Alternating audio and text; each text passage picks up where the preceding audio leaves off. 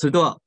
お時間となりましたので、ただいまより IMT カレッジズーム講座を始めさせていただきます。え本日の講座はヒューマンリプロダクションの7月号となっております。え本日も解説ご協力いただきます先生方、誠にありがとうございます。よろしくお願いいたします。それでは、え早速ですけれども、岩畑先生、よろしいでしょうか？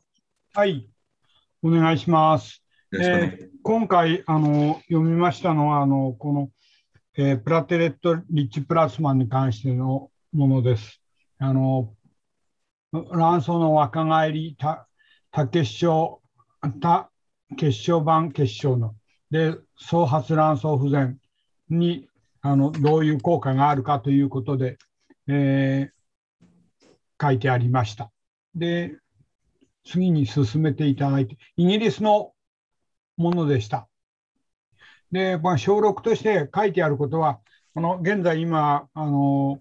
卵巣の中に卵子幹細胞っていうのがあるんではないか。ネズミとかそういうのにはあるんだけれど、人間に果たしてあるのかっていうのは、まだ分かってないらしいんですけど、それが卵子幹細胞をがあると仮定して、そこにあのけし、えーえー、プラテラトリッチプラスマをやることによって卵巣を若返らせるという効果があると。で、それを、あのー、その理由に関してはまだ十分分かりませんが、血小板の中にあるサイトカインとか増殖因子とか、そういうものが卵巣に作用して、えー、卵子卵子幹細胞に作用することによって、卵を取ることができますということでした。もう少し探し、次で。えーと PR えー、PRP の卵巣注入って、えーと、卵巣再生をさせるのに加齢に伴って卵巣あ妊用性の低下が起こってきて総発卵巣機能不全などの病的状態があるとで次にそこで卵巣の若返りとして卵原性、えー、幹細胞の存在が卵巣にあると仮定してそこにあの PRP を挿入することであってえー、因実でその卵巣再生を行っていくということです。次をお願いします。下に下げていただければ。で、それはその PRP にはサイトカインとか増殖因子とか多数の小,、えー、小分子が含まれていて、この分子がの作用によって、あのを卵巣内に注入することによって、えー、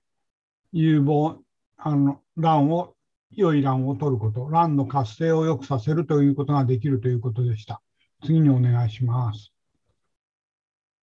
で、2005年、えー、以降、100万サイクル以上の IVF や世界中でやってて、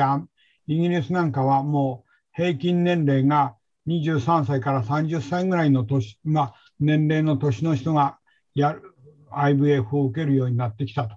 で、受精のために、えードナーを使わないで閉経周囲の人にこの治療をすることによって成功させるしか、もうドナーを使わない場合には、そういうするしか方法がないということで考えついたというところです。次お願いします。はい、じゃあ次でいいです。で、えー、枯渇した卵巣をめさせる方法には、この卵原性幹細胞というに着目して、あとはミトコンドリアの補充とか、それから、えー、動物ではネズミには卵原性細胞は幹細胞はあるけれども、人にあるかどうかというものについてはまだ論争の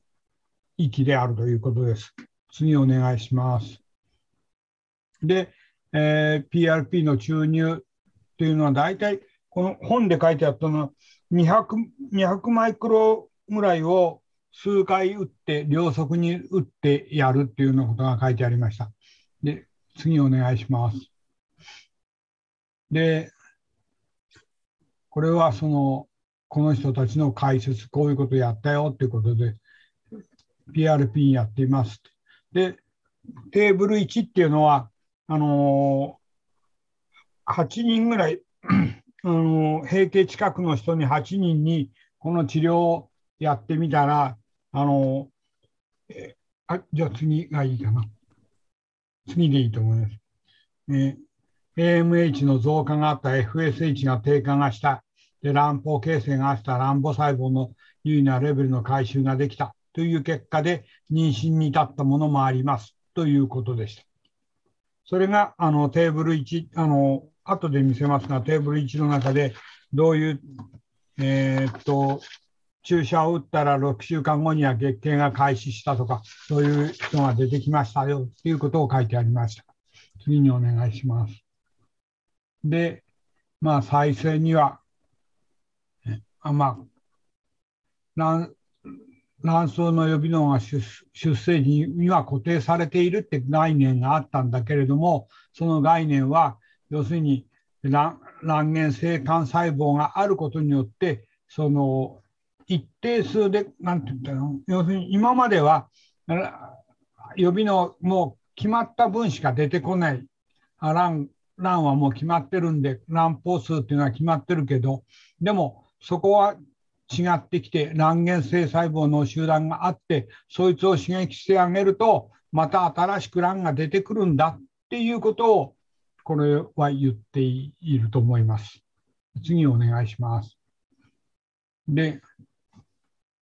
えー、卵原性細胞で安数と妊用性の回復がして動物ではもうそれが支持されているけどまだ人間ではその辺が問題ですということを、まあ、繰り返し書いてありました。で、次お願いします。で、じゃあ血小板の何が効果があるのかっていうのに関しては、はい、あのテーブル2の方にあのいろいろな因子が書いてあります。サイトカインとかそういうものが、こういうものが作用してるんじゃないかということは書いてありますけれども、今のところはよく分かっていないということです。ただ、うんタンパク質等のタンパク質インテグリン、そういうものが関与しているんではないかということです。次お願いします。まあ、これがそのテーブル2で乗っかっている、v、VGF とか、こういうものがありますよということ。後で、あの、テーブル2を見ていただくとよくわかると思います。たくさんいろいろ解説が書いてありましたので、全部読めませんので、こういう因子が作用しているということだけ一応表出させてもらいます。次お願いします。で、まあ、これの問題点っていうのは、卵巣での機械的な進展の程度の損傷が、まあ、起こるし、実際上、えー、なんていうのかな、炎症を誘発することにもならないのかということ。それは PCO におけては、まあ、腹腔強化で、えー、卵巣の先行しているのもあるし、まあ、これからのあのやっていく PRP をやっていく、これからの新しい治療法として、この PRP を卵巣に打つことによって、良い卵を取ることができるんじゃないかっていう解説でした。それでもう、みなまあ、この本はこうですけれども、もういろんな先生がやってられるみたいで、なんかデータがたくさん出ているみたいで、それ以上私はまだ分かりませんが、もうこの論文が出ている中で日本でも何人かの先生はこれを実行されているそうです。じゃあ次お願いします。これで内容は終わりでと思いますが、テーブルはこれですね。えっ、ー、と、要するに、この中は、要するに活性化血小板の下流はどういうふうに放出されているかそれでその中にはどういうものがあるかということを、これを日本語にしていただきまして、これを読んでいただくと、まあ、あまりにも 難しすぎて私にはよくわかります。いろんな物質が血小板から出て、それが卵巣に作用しているんだということを、このテーブル1では書いてあります。それでもう一つテーブル2の方は、あの、要するに使われている因子ですね。これが、あ、これはテーブル1で成功した人たちです。8人やったやつは PRP を6週後に打って自然生理が来ましたよ。それでやってったら妊娠しましたよっていうような、みんな成功した子供を持っているっていうのは書いてありましたね。まあ少なくともえーと、AMH が、えー、上がってくるで FSH は下がる。で、とにかくデータ的にはいいんだということを、この発症例の中で述べています。で、あとはもう一つは、その使われた因子はこういうものです。ああの血小板から出てくる因子としては、えっと、テーブル2ですかね。はい、テーブル2、はい、はい。こういうものがありますよという解説でした。まあ、以上です。でこれからは、まあ、こっちの方向になっていくんじゃないんでしょうか私は感じましたんですけど。はい、岩田先生、ありがとうございました。はい、すみません、はい。それでは、続きまして、岩木先生、よろしいでしょうか？よろしくお願いいたします。はい、えっ、ー、と、サービカルミューカスのパターンで、これは、えっ、ー、と、エコーとか、LH サージとか、ホルモンのことも含めて全部やると思ったんだけど、読んでみると、単純に、要するに、ね、ミューカスの状態を見てどうだっていうことで、大将、あの興味が途中で薄れたんですけども、まあ、それでやっていきます。周期あたりのピーク型エストロゲン用粘液の平均日数は6.4日で、潜在的に妊娠可能な日数の平均は12.1日であった。未散布と比較し、計算布で及び高齢未散布と比較し、若年未散布では各周期でピークタイプの粘液の日数が多く、潜在的に妊娠可能な日数も多かった。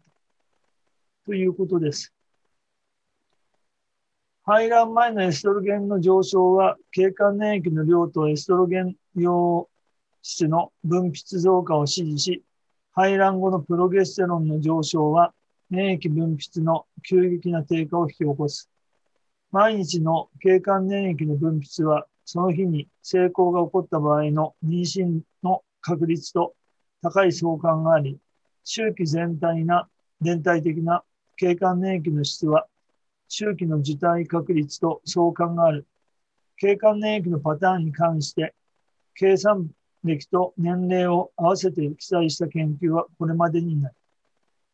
経過粘液パターンの正常範囲と妊娠可能性が高いか中等度の日の日数は、経管粘液の分泌に基づいて基地の妊用性の低下を伴わない女性ではどうと、どう、どの程度であるか、また、これらのパターンは、出産歴及び年齢とどのように関係、関連しているかを調査した。本研究はデータの二次解析であり、CMS、えー、と TTP 及び CEIBA の3つのコホートのデータを組み合わせたものである。ということで、次お願いします。著者らは528名の女性の2488例の排卵周期の経過年期パターンと推定受動受胎可能ウィンドウを最長1年間にわたり追跡調査した。参加者は妊娠しておらず、基地の妊用性の低下が認められない、米国またはカナダの18から40歳の女性であった。女性は毎日外陰部の観察、記述及び経管年液の記録のため、標準化プロトコールを使用するように訓練された。排卵日予定日は粘液ピーク日、エストロゲン用質粘液の最終日としたっていうのが、えっ、ー、と、一つのこの人たちの考え方で、これは本当に正しいかどうかはちょっとわかんないんですけども、年齢計算歴、人種、最近の傾向、避妊薬使用、部分母乳育児、アルコール及び喫煙による経管粘液パターンの二層、二分層別解析を行った。経管粘液パターンと最も相関する臨床的特徴に焦点を当てて、線形混合モデルを用いて経管粘液の連続パラメータを評価し、眼見な分散を伴うポアゾン回帰を用いた一般化線形モデルを用いて、日アウトカムを評価し、女性の出産歴と年齢によって層別化し、経口避妊薬の細菌の使用と母乳育児について調査した。女性の大多数は30未満のヒスパニック白人で高い社会経済的指標を有し、2、3分70.8%。周期あたりのエストロゲン粘液の平均日数は6.4日であった。受胎可能な可能日な、可能日の平均数は12.1日であった。最近の経口薬の、経口避妊薬の使用と母乳育児を考慮すると、30歳以上の未産婦は、未産婦女性は、30歳未満の未産婦と比較して、周期あたりにピーク型粘液の平均日数が少なく、妊娠可能な日数も少なかった。30歳未満の未産、未計算女性と比較して、30歳以上の未計算女性ではピーク型粘液が2日以下、妊娠可能な日数が9日以下、経過粘液サイクルスコア、が5.0以下の周期の可能性が優位に高く、有病率比はそれぞれ1.9、えー、1.46および1.45という結果であった。計算部間では年齢による粘液パラメータの差はほとんど見られなかった。ということです。次、お願いします。と周期ごとの経管粘液パラメータの女性内変動について、域値を事前に設定し、設定し検討した。ピーク型粘液の最大マイナス最短日数が3を超えるピーク型、非ピーク型粘液最大日数マイナス最短日数が4を超える。経管粘液サイクルスコアの最大スコアマイナス最小スコアが4を超える。および潜在的に妊娠可能可能な最大日数マイナス最大日数が8を超える。人種は経管粘液パラメータと何ら関係がなかった。最近の経管、あ経口避妊薬の使用は、経管粘液サイクルのスコアの低下と関連しており、部分的な母乳育児は経管粘液の日数の増加と関連しており、これまでの研究と一致していた。データが利用可能であった女性では、アルコール及びタバコの使用が経管粘液パラメータに及ぼす影響は最小限だった。ということです。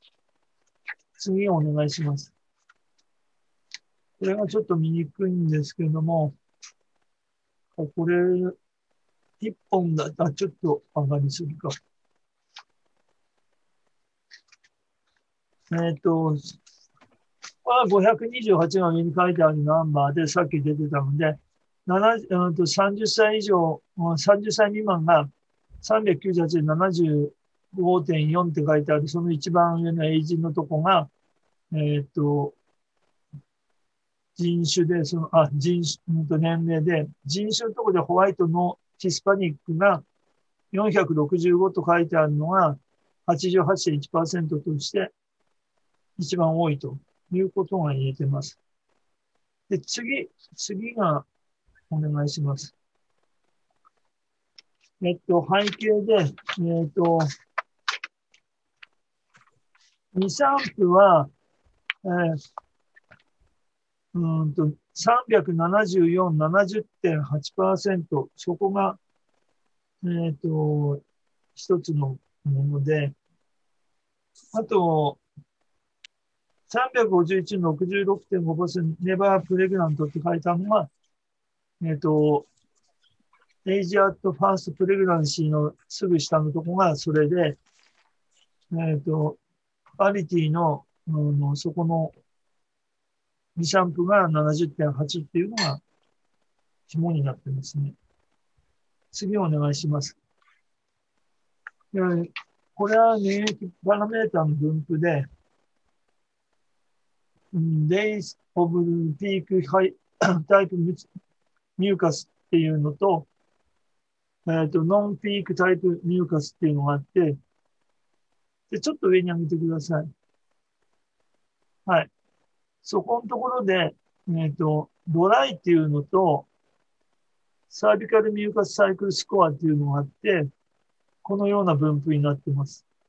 で、ポテンシャル、えっ、ー、と、ファータイルデイズっていうのと、ポテンシャルノーファータイルデイズっていうのがそこにあるように、ただこれで本当にこう妊娠しやすいのがどうかっていうのは、えっ、ー、と、うん、サービカルミューカスだけで言えるのかどうかっていうのは疑問なんですよね。精子の寿命が48時間、卵子が12時間か24時間っていうのと随分違ってると思うんですけども、次お願いします。で、今度が、え、っと、もうちょっと上に上がりますえっと、そこで一番問題なのが、えっと、サービカルミューカスキャラクターリスティックっていうのとこで、えっと、えっ、ー、と、Days of Peak Type Mucus っていうのの6.4、えっ、と、えっ、ー、と、未計算の人で、えっ、と、さっき言ったとこのミューカスのとこの6.4と5.3が、これが有意差を持って違うっていうことで、だから、要するに30歳未満の未散布と30歳以上の未散布ではそこが違うということで、で、その下のファータリティキャラクターリスティックっていうので、ポテンシャルファータリレイズっていうのが13.9と11.8っていうのが、ここが有意差があるっていうことで、そこが違うっていうことで、これが、えっ、ー、と、横の計算部だと年齢が30歳以下でも30歳以上でも一緒だということになっています。次お願いします。で、今度出、出産歴と年齢で、えっ、ー、と、妊用性の低下を伴わない女性たちの、こういうのを補正したのですけども、そこで問題なのが、えっ、ー、と、さっき出てたの、ちょっと上に上げてくれます ?B のナンバーオズウィメンズの、えっ、ー、と、そこの下のモーストって書いてあるとこの72.4、54.1、73.3、47.9っていうのがさっき言ってた、歴史を事前に設定し検討したっていうのは、ここがわかんないんですけども、歴史を事前に設定したっていうことがいいのかどうかわかんないけども、そこで、えっ、ー、と、最大日数マイナス最短日数が3を超えたのが72%、あの非ピーク時の、えっ、ー、と、粘液の最大日数マイナス4日が超えたのが54.1%、それで、潜在的に妊娠可能な最大マイナス、最短日数が8を超えたっていうのが、そこの49.7%とあなってますね。そこの部分が、この表の中では大事だということになってます。っていうことで、結局、えっ、ー、と、サービカルミューカスの差は、えっ、ー、と、日経散布で、えっ、ー、と、30歳以上と30歳未満で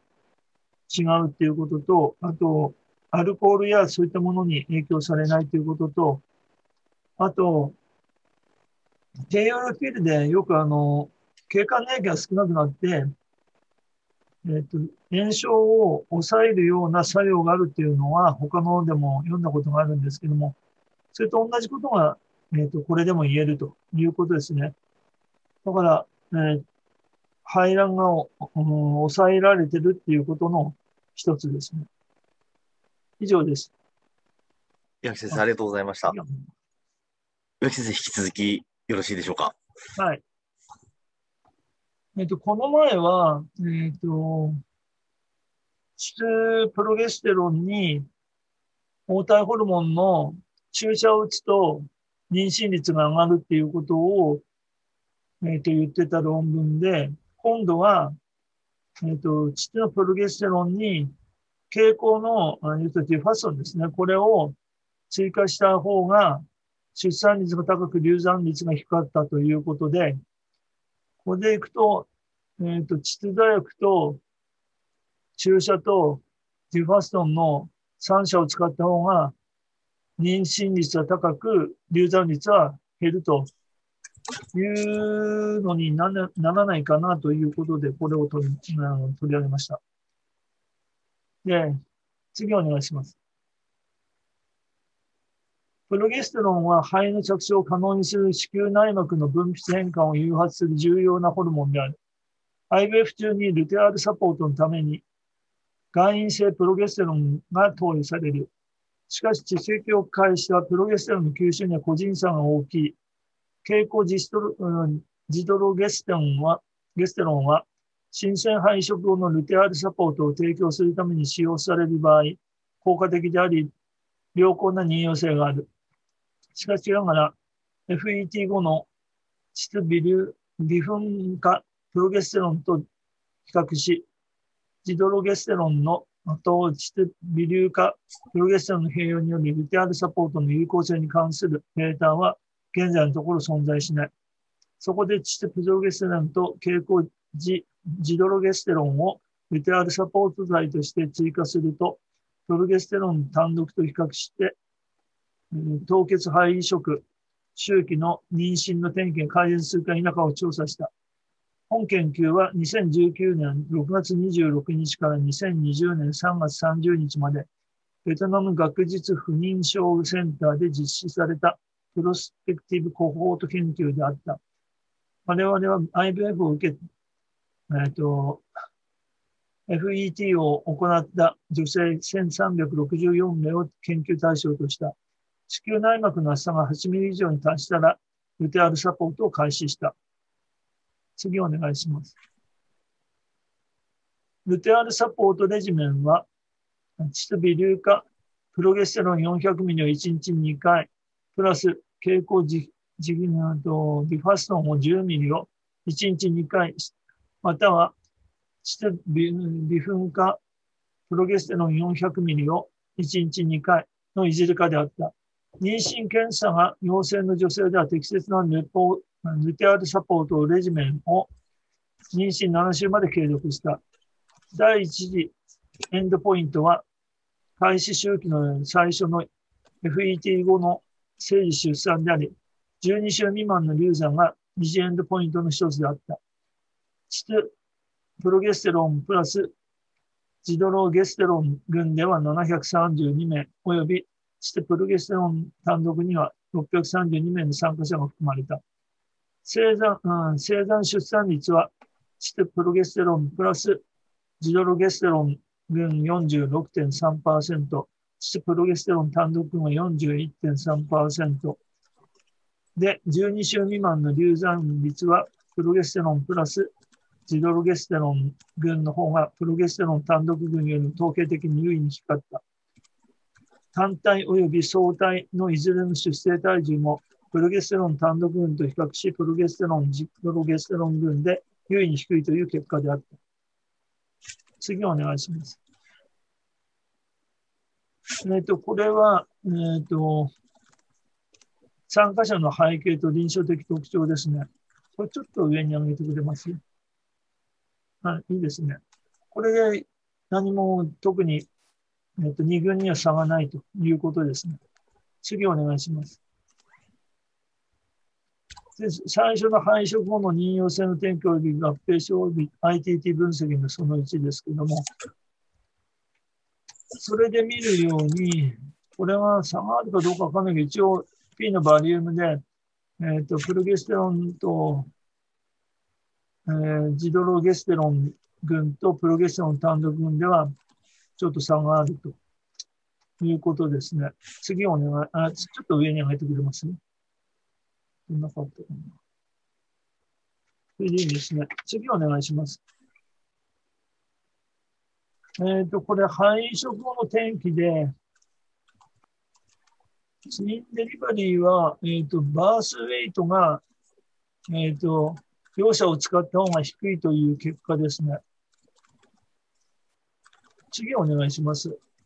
えっと、これえっと、これ普通、2つの治療群における単体児の出生体重を、アコギエプロットっていうのは、これ、どういうのかよくわからないけども、これは有意差があって、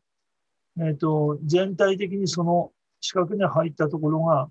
要するに平均的なものですから、そこが低いということですね。次お願いします。一周期の凍結誘拐配食後の出生、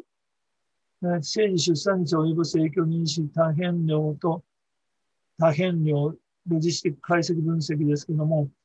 これで問題なのは、えー、っと、あ、これはね、一番、えー、っと、最初の、ページがついてるところのところが、ちょっとち、えっと、0.01で、0.001で低いっていうことと、それ、これぐっと上に上げてくれます？これ最後のところの、えっと、Day5 のプラスのところがちょっと違ってるということで、こういう有志を持ってるということなんですね。で、あとは、えっ、と、流産率が差が出るのは、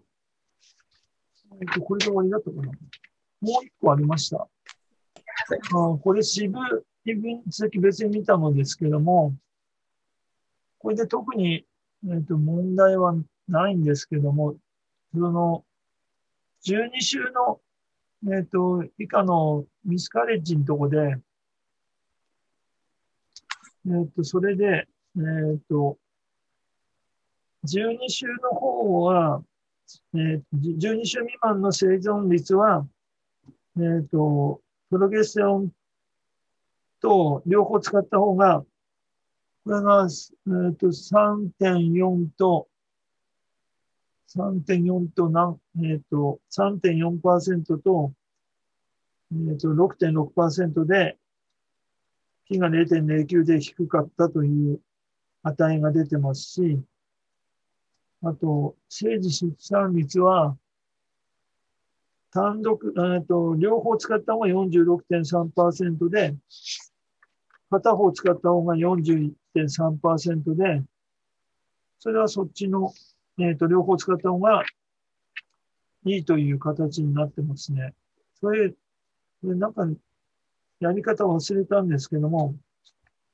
渋い分析って渋い分別にやるとそういうのが出てくるみたいですね。ということで、えっ、ー、と、要するに、言いたかったことは、えっ、ー、と、プロゲステロンの単独よりも、えっ、ー、と、ディファストンを、えっ、と、これは、えっ、と、2乗2かけの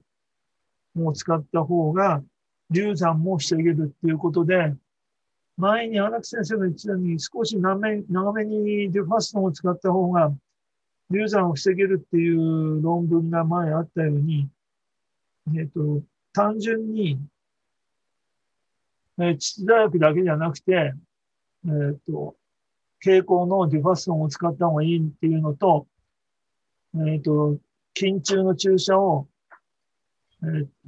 えっ、と、移植した直後に使った方がいいのと、っていうのが最近出てきてるんで、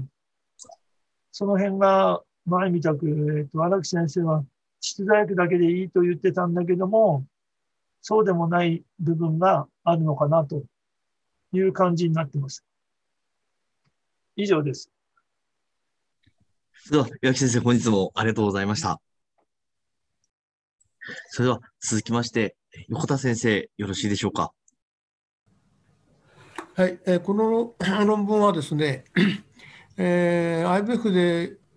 刺激周期を、まあ、凍結肺ができて、えー、その後すぐに次の周期に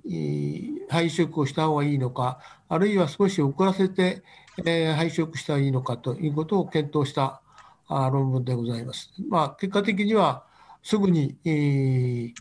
移植した方が政治出産率が良かったという内容でございます。次お願いします。で肺の凍結保存は IBF においてますます重要な部分であるが、刺激周期 IBF 後、いつ肺移植をするか、実施するかを助言するための良好なエビデンスはないと。報告された研究すべて後ろ向きなものであり、所見は矛盾していると。そこで、刺激周期 IBF 後に凍結肺移植を直ちに行った場合と行わせた場合と比較し、継続妊娠率に差が認められるか否かを調査したと。でこの2017年から18年に中国の2つの婦人センターで実施された724人の不妊女性を対象とした無作為対象、無作為化対象非劣勢試験って、まあ、ったと。そうですね。えー、まあ、劣る、劣らない、取っていないかということですよね。で刺激周期 IVF 後、最初の、えー、FET 凍結再使用を受けた不妊女性を刺激周期 IVF 後の最初の月給月経で、えー、周期で、えー、凍結肺移植が実施された即時群360人、または刺激を受けた IBF 後の2回目以降の月経で凍結肺移植が実施された遅延群306、同じ62ですね、えー、任務作為に割り当てたと。で、えー、全 FET 周期をホルモン補充周期、ホルモン補充周期で行いました。で無作為化の順序は、あこの辺、ブロックサイズ4のオンライン無作為化プログラム、オンラインでやったんですかね、作成した。で今、第一次のアウトカム結果は、12週以降の生存可能な妊娠と定義される継続妊娠率としたと。で非劣勢マージンはマイナス10%であったと。で解析はあパパワープロトコル法プロトコル法とインテンションとトゥトリトリート法の両方であったと。まあ、あ脱落した人を含めて全部やる場合と、実際に行った人たちだけをやるグループで、両方で評価したということですね。次お願いします。で、えー、肺移植即時群の女性では、遅延群の女性よりも年齢はわずかに若く、それぞれ30.0、31歳、えー、まあ、でも P0.006 で有差あったですね。から35歳以下の女性の割合は2軍間で同等で、即時群で85.1、遅延群で83.7という結果であったと。から継続妊娠率は即時群で49.6%、遅延群で41.5%で、オッズ比は0.72、えー、政治出産率は即時群で、えー、47.2、遅延群で37.7、オッズ比は0.68と、やっぱり遅延群で悪いわけですね。で流産率は即時群で13.2%、遅延群でどういうわけか24.2%で、やっぱり流産率が遅延群高いんですね。えーまあ、P も0.006ですね。から母親の年齢あるいは回収された卵子の数、移植時の肺のステージ、移植された肺バー法から凍結肺移植の理由から卵巣刺激プロトコール及びトリガーのタイプを含む潜在的行楽因子を調整した多変量ロジスティック回帰は継続妊娠率が即時群、まあ、その行楽因子で調整しても即時群、主査値に移植した群が高いことを示したということですね。はい、次お願いします。あまあ、これは、まあ、フローダイアグラムっていうことで、まあ、これはまあ、あまり細かく言ってもしょうがないんで、まあ、いろんなあ除外基準をでだんだん少なくなってきて、724でランドマイズされて、それをアロケーション、即時群と遅延群とに分けて振り分けたと。で、ここで書いてあるのは、まあ、実際に、えー、この方法でやることに、えーまあ、受けを受け入れた方が345、こちらも342名で、この下の以下は、まあ、除外した除外された人ですね。が書いてあります。で、ちょっと上げてください。で、実際に、えー、フォローアップされたのは、ここの345人と、この342人がフォローアップになって、でえー、分析されて、えー、いわゆる TT アナライシスとパワープロトコールアナライシスに分けて、えー、評価したと。はい、次お願いします。えー、これがあ刺激周期 IVF に続く最初の凍結胚移植の患者さんの背景ですね。まあ、あ年齢、えー、即時群と遅延群で、まあ、年齢、まあ、若干35歳以上で赤い赤い傾向があるんですけど、35歳以下では、まあ、あまり差がなかったとあります。あと、不妊期間とか、いろいろボディ、えー、BMI とか、あタバコから不妊原因、えー、最終な差がありません、ここは全部。えー、から estradiol のトリガー時の estradiol 値、からプロゲステロン値、から採卵数ですね。ちょっと上げてください。からあまあ、いわゆるアイコンベンショナル IBF か ICSI か、あるいは両方か、それからあ刺激方法は GNRH アゴニストかアンタゴニストか、みんな差がありません。で刺激したオナトロピンの量も、それから内膜の厚さも変わりませんですね。ドリカは HCG が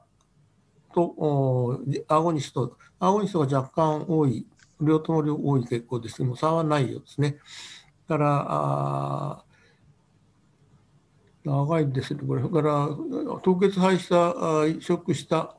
あ理由としては、まあ、フリーズオール、まあまあ、これ患者さん希望が、本部に患者さん希望って書いてあったと思うんですけどね。だから、あ最初のあ新生配色に失敗した、えー、それからあフリーズオールの原因としては、まあ、やっぱりまあ OHS 数は一番多いんですけどね、それから血清あプロゲステロン値が上がってしまったとか、あ患者さんの希望ですね、まあ、その希望があもう結構同じぐらいあるんですね。それから分割気配と廃盤法移植があ分割気配の方が多い多かったんですね。だから退職の数ですね。あ、じゃないや、グッドクオリティエンブリオ。あまあ、肺の評価ですね。えー、この、まあ、両とも差がないぐらいグレードでは差がないようです。次お願いします。で、これがまあ、ちょっと私 よくわからないんですけども、実際に、あの、まあ、即即時配食と遅延配食希望された方こっちを分けて真ん中で線引っ張ってやはりこちらの方があの 8%9.5% 高い値を示したと、うんまあえー、継続妊娠率及び生児出産率が高かったということですね。だと思いますけども、あのミンデフェレンスっていうのもちょっと、まあ、平均値取ったんでしょうけどね。あこれが、まあ、上が ongoing pregnancy でした。が、えー、 live birth rate ですね。まあ、両ともこちら側に来てますんで、えー、こちらの即時の方が良かったということです。はい、次お願いします。えーと、プロトコール解析による妊娠の転帰、えー、これが即時群がやっぱり、えー、遅延群よりも優位に高い、高かったと。それからリブリブバースも高かったということですね。あとは他はあまり、えー、優位さはなかったですね。優位さは。この、あとはミスキャリティがちょっと遅延群で高多かったというところに差があったぐらいで、他は優位さがなかった。これで終わりでしたっけね？あ、もうちょっとあったか。あ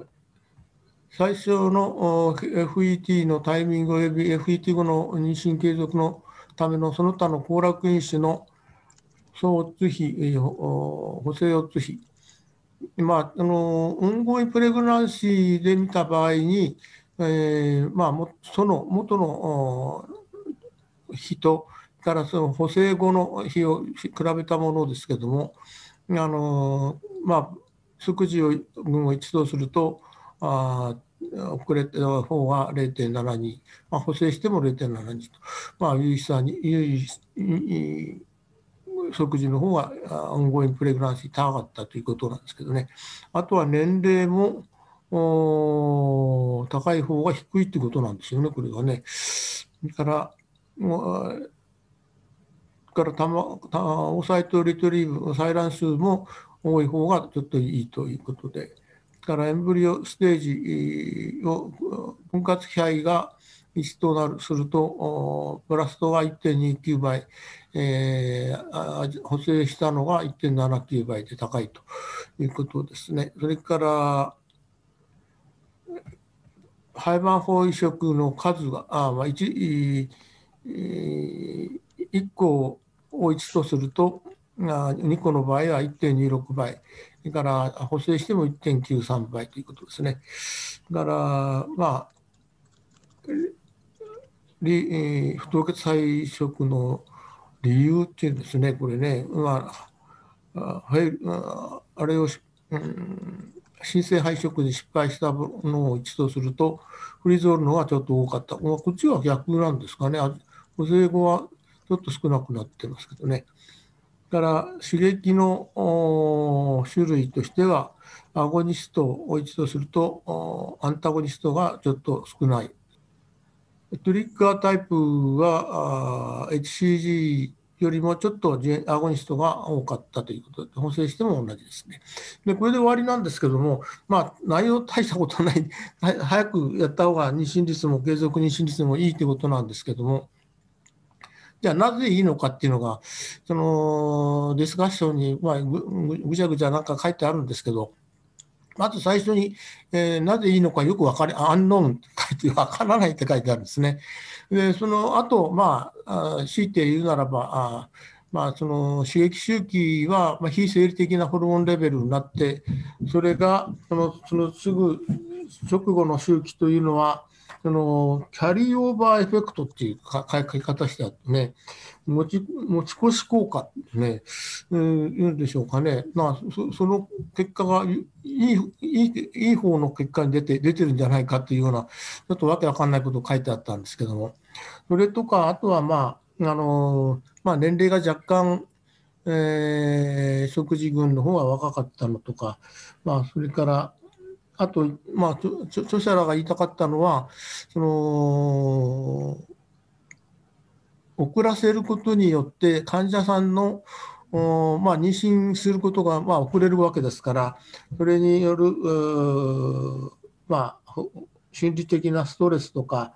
不安とか、そういうものが原因ではないかと。うんまあうんまあ、書いてあったんですけども、うん、ただ、まあ、今回の検討ではそのその不安を測るスケールをしなかししなかったんです、なんとも言えませんと、まあ、そういう、あまりちょっと、あのクリアな論カットな論文ではなかったんですけども、また、その、まあ、あその、あじゃないや、あ即時群と遅延群の間で、えー、まあ、エンドメトリアルのレセプティビティ、えーまあ、がちょっと違うんじゃないか、じゃあなぜ違うかって、そういうことは書いてないんですけど、まあ、そんなことが書いてありました。まあ、あの、あんまり面白い内容じゃなかったんですけども、以上です。先生、ありがとうございました。それでは、横田先生、引き続き持ち編お願いしてもよろしいでしょうか？はい、はい、はいはいえー、この論文はですね、アメリカの論文で、えー、レッサージの費を含む4日以下の100ピコグラムパーミリッターを超えるエストラジオルレベルは、あ不良な、まあ、妊娠率が下がる、政治資産率も悪くなるということで、乱暴期の長さ、まあしかまあ、そういう結果だったんですけども、乱暴期自体の長さは妊娠及び生児出産の転機とは関係関連しなかったと、まあ、そういう内容の論文ですね。はい、次お願いします。まあまあ、エストラジオレベルがあ、はい、100ピコグラムを超えて上昇し続ける場合は、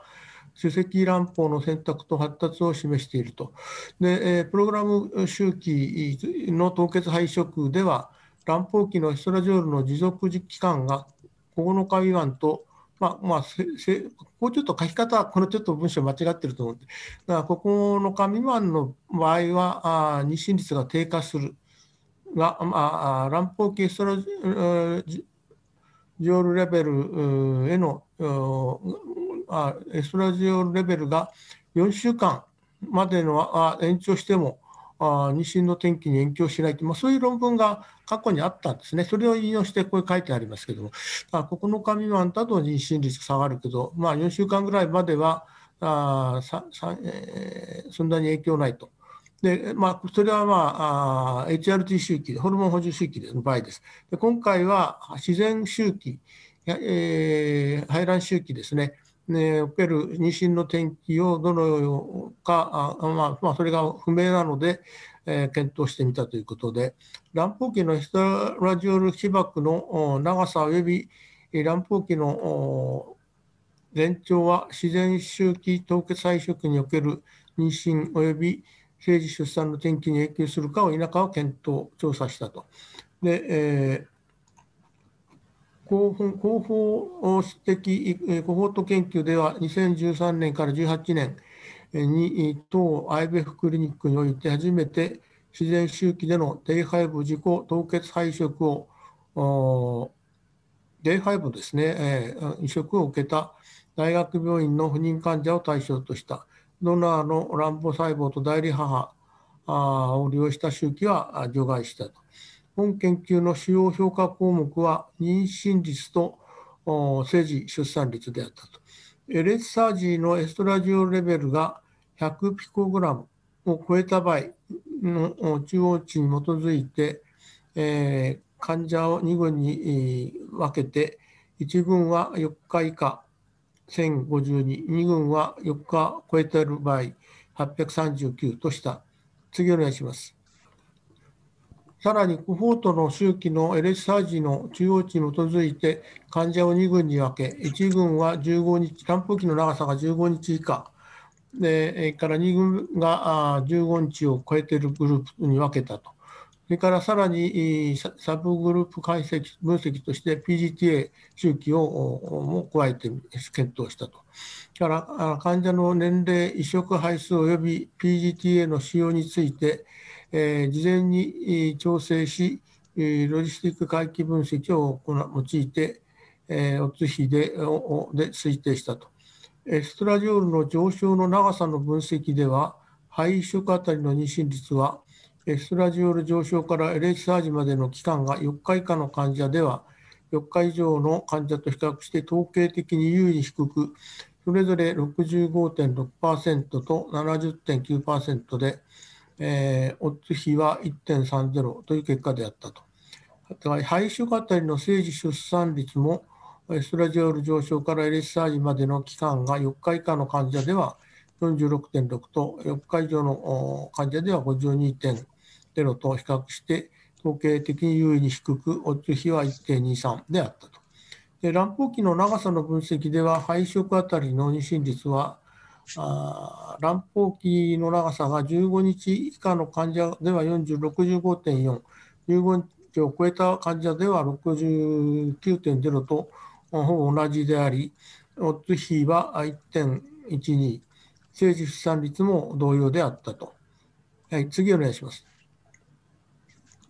それから、あこれあくまでさあの差があったんですけど、すべて一旦妊娠、今回の検討で一旦妊娠に至った後は、卵胞期の長さやエストラジオールの上昇の長さ、期間、うん、に関して、えーえー、考慮しても、妊娠の転機、その後の妊娠の、まあ、流産率とかあ相談率とか、まあ、相談はなかったかなああの出産率には影響を及ぼさなかったと。やはりスタートで妊娠率が高いと、まあ、もちろん出産率も高くなるんだけど、一旦妊娠しちゃうと、その後の参加的なアウトカムはあまり関係なかったということですね。はい、次お願いします。から自然周期凍結肺移植におけるエストラジオール上昇の日数によって送別化した患者の背景ですね。でえー、年齢、えー、が、まあ、若干35歳以下、まあ、これも、あとか E2、これはあの E2 が、えー、100ピコグラム以上あって4日、あサージ、サージまでの期間が4日以内とのと、4日を超えた場合と分けてますね。で、えーまあ、年齢とかあ BMI、えー、差がありませんから人種も白人が多いんですけどもあとはル社間に差はないですね。から BMI もそれから、えー、不妊原因もあ PCOS も差がないし、えー、アドバンテージマターナルエイジ、AMA っていうのはね、まあ、母親の年齢が高年齢の場合と、ディミニッシュトバリアンリザーブですね、えー、卵巣予備能の低下している分も差がなかったと。からエストラダイヤルのサージの値は、これもちょっとでも4日が以内のが低いようにも見えますけども、ここに差があるとは書いてなかったんですね。だから LH サーチの値も42と41で1.8で差がない。からプロゲステロン値も差がない。それからイクシーも同じ程度でやってますね。からナンバーオブエンブリオトランス肺移植の数も1.3と1.2ですね。から内膜の厚さも変わりない。それから PG、えー、PGTA を行った肺が30%、37.7%ということに分けてある分かれています。次お願いします。からあ自然周期凍結肺移植における卵胞期のエストラジオール被爆と妊娠の転機との関係ですね。から妊娠率はあやはり、えー、65.6と70.9%、まあえー、LH サージまでの期間が4日以下の場合の方があちょっと低いんですね。だからまあ、リフェレンスを1に対して1.3倍、3倍高い、4日を超えている場合の方が高いということです。だからリブバースも、えー、4日を超えている方が1.24。倍高いということですね。でここにあと、まあ、もし、if pregnant、まあ、もし妊娠した後のことに関しては、あ生化学的妊娠とか、あ spontaneous abortion から、まあ、人工的にアボーションを起こしたんですかね、 therapeutic abortion って書いてましたね。から ectopic、stillbirth、まあ、差がございませんでしたね。まあ、一旦妊娠しちゃうと、妊娠の転機は全部、まあ、全く関係がなかったということです。次お願いします。えー、自然周期肺移植に、凍結肺移植における卵胞期の長さと妊娠の転機との関連、まあ、同じ項目で全部検討してるんですけども、長さに関しては全く15日以下と15日を超えた場合、差がなかったということ書いてあって、これはまあそのという表ですね。まあ、これはこれで飛ばして、次お願いします。から自然周期配色と PGTA 配色における卵胞期のヒスラジオルチ被爆と妊娠の転機との関連。まあ、あの PGTA をして、えー、正常肺のみで比較した場合でも、やはり妊娠率、リブバースともに、4日を E2 の値が100ピコグラムを超えている E2 の値が4日以上続いている方が妊娠率が高いということがここに書いてあります。1.42倍、1.45倍になってますね。あと、まあ、しかし、乳歯妊娠した場合は、その後の妊娠時の転機には差がなかったということです。これ全部差がないですね。はい。次お願いします。からあ自然周期配色における PGT 正常肺における卵胞期エストラジオール被爆と妊娠の転機との関連これも、まあ、PGT をやって両方肺だけで比較しても、えー、4日以下あ4日以下の場合は E 通知のが100ピコグラムを超えた E 通知が4日以下の場合はあ日進率が下がる。からリリブバースも下がるということが書いてあります。で、また妊娠、もし妊娠やった後、あとはまあ関係ないということですね。あ全然差がないということです。はい、次お願いします。えっ、ー、と、これはあとは、まあ、同じ PGT 肺を使った乱暴期の長さで比較した場合ですね、これも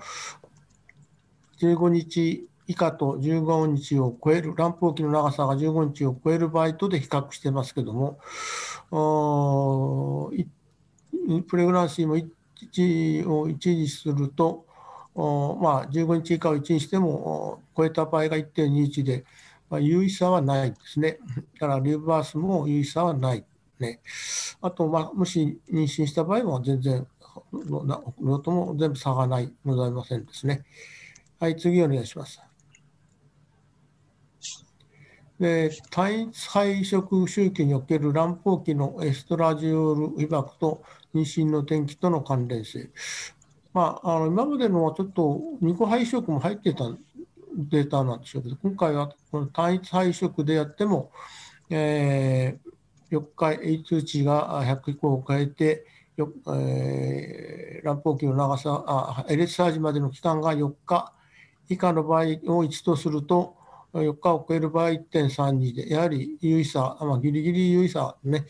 がありますね。リーブバースも1.0から1.24、まあ、ギリギリ有意差があるということで、もし妊娠した後はやっぱり差がなかったということですね。それからまた、単一配色における卵胞期の長さと妊娠の転機との関連。まあ、これもななんかちょっとくどくどしすぎてるんですね、この論文はね。えーまあ、単一配色の場合でも、15日を超える以下の場合と超えた場合とでは、妊娠率、リリバース差がないと。だからもし妊娠した場合も、で流産率、外人、資産、全部か差がなかったということですね。これで終わりですかね。はい。まあ、これがね、じゃフローチャートが最後に出てくるって、ちょっとこの論文なんかおかしいんですけどね、俺は今までのことをずっと、あの、フローチャートで表したものであって、あの、特別、あの、細かく説明するほどの内容ではない、まあ、あ除外基準でどんどんどんどんへ最後減ってきて、えー、最終的にはシンシングル、えー、エンブリオトランスファーあ分けた分と乱暴期の長さとから E 通知に分けてそれから PGTA 群がややった群との中ではまた分けて、えー、最後分析したということで書いてありますけど、まあ、今までの内容と同じです。なあの以上なんですけども、まあ、この論文はそのうん4日以下えー、E 通知が100ピコグラムパーミリリッター以上で、えー、4日以内、えー、LH サージまでの期間が4日以下だと妊娠率が下がるということなんですけども、まあ、それはまあ理由としては、まあ、あいろんな子宮の内膜に、まあ、レセプティビティが下がっちゃうんだろうとか、それからあとは、まあ、プロゲステロンのレセプターの発現が遅れるんじゃないかとか、まあ、そんなようなことも書いてありましたし、あとは、あとはまあ、その細かく内容を見ますと、まあ、あの乱暴径が14ミリを超えた場合を主積乱暴が発現したというふうに見なして、そこから毎日ホルモンを測定していったんですね、この論文はね。それでこういう結果が出ました。それからかといって、そのじゃあ4ミリ以下、あじゃね、4日間以下が、じゃあ、ここがスレッシュ報道して、4日間以下はだめだめだとき決めることはできないと 書いて書いてありました。というのは、4日以下でも結構そ、そこそこ妊娠してるんですよね。妊娠、出産してるんで、まあ、ただ、一つの目安として、えー、これを考えたらどうかという内容の論文でした。だから、それほどあのクリアカットな論文ではなかったと思います。以上でございます。山田先生、ありがとうございました。それでは、えー、続きまして、吉田先生、よろしいでしょうか？はい、よろしくお願いします。よろしくお願いいたします。えっ、と、僕が今回読んだのは、えっと、イギリスの、えっと、論文で、その子宮内膜スクラッチが、まあ、以前はまあ有効とかあの有効でないとかいろいろ論文はあったんですけど、まあ、大体が反復不成功例にそれを使っていたっていうのが多くてですね、えー、今回は初めて初めてあの IBF をする方に、えー、スクラッチがあの有効であったかどうかっていうのを検討した論文です。でまあえっと読んでみますと、子宮子宮内膜スクラッチ、ES は安全であったが、育児の有無にかかわらず、初回の IVF 周期前の応対中期に実施した場合、妊娠の提供を改善しなかったっていうのがもうもう結論でこう出てますけど、まあ、最初でやってみると、おけあのえっと、妊娠の転機には変わりありませんでしたよっていう論文でした。えー、では、下をお願いします。子宮内膜スクラッチはああのエビデンスがないにもかかわらず育児を伴うまたとも IVF 初回 IVF を受ける女性に利用可能なアドオン治療であると通常の初回体外受精の治療の前に子宮内膜スクラッチを処置した群と非スクラッチ処置と比較した場合印象的有効性と安全性についてそれを調べました。で本研究は1400あ1048例の女性を対象とし、実際的優越性、オープンラベルの多施設が参加し、並行無作並えーと、並行軍艦無作為化対象試験で2016年7月、2000から2019年10月までの間に育児の有無にかかわらず IBF の、えっと、内膜スクラッチの処置の臨床的有効性を評価した。で、育児の有無にかかわらず、初回の IVF 宗教を受けた18歳から37歳、参加者をイギリスの16カ所の不妊不妊治療クリニックから募集して割り当てを明らかにせず、アクセス権を制限したウェブベースのシステムにより、1対1に無作為化したと。送別ブラあ送別ブロック無作為化を用いて、応対期中期、応対期の中期に通常処置、え通えー、通常処置っていうのはあ、スクラッチをしない分ですね、コントロール。それから子宮内膜スクラッチした ES 群に3箇所を割り当てて、それで育児を治療を伴う、または伴わない IVF のを実施あ通常の IVF を実施しましたと。一時評価項目は採卵から 10, 10.5ヶ月以内に24週を完了したちのあの、えー、政治出産としました。はい、次にお願いします。まあ、スクラッチで、えっと、TAU 群というのはスクラッチをしない群ですね、観察した群、それから内膜スクラッチをした群にお作為に、えー、さえー、無作為化された合計1048例の女性を、えー、あインテンショントゥトリート解析に用いましたと、まあ、こういう統計をしましたと。で、内膜スクラッチ群では453例、えー、イエスをあ、が ES を受けましたと。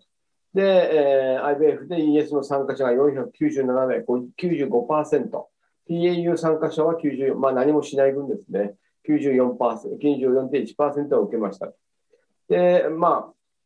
あ、ES スクラッチで妊娠とか比較はよくあるんですけども、今回この方たちは、まあ、生児出産率とかもある、最後までずっとその ES あのスクラッチをした群でと、それから通常の群で、比較しているわけですね。生児出産率は TAU, TAU 群というのはコントロールですね。37.1%、ES 群では38.6%で、非調整絶対差は1.5%という結果でありましたということで、まあ、ES やればちょっといい感じはするけど、まあ、統計的なあの明らかな有差はあの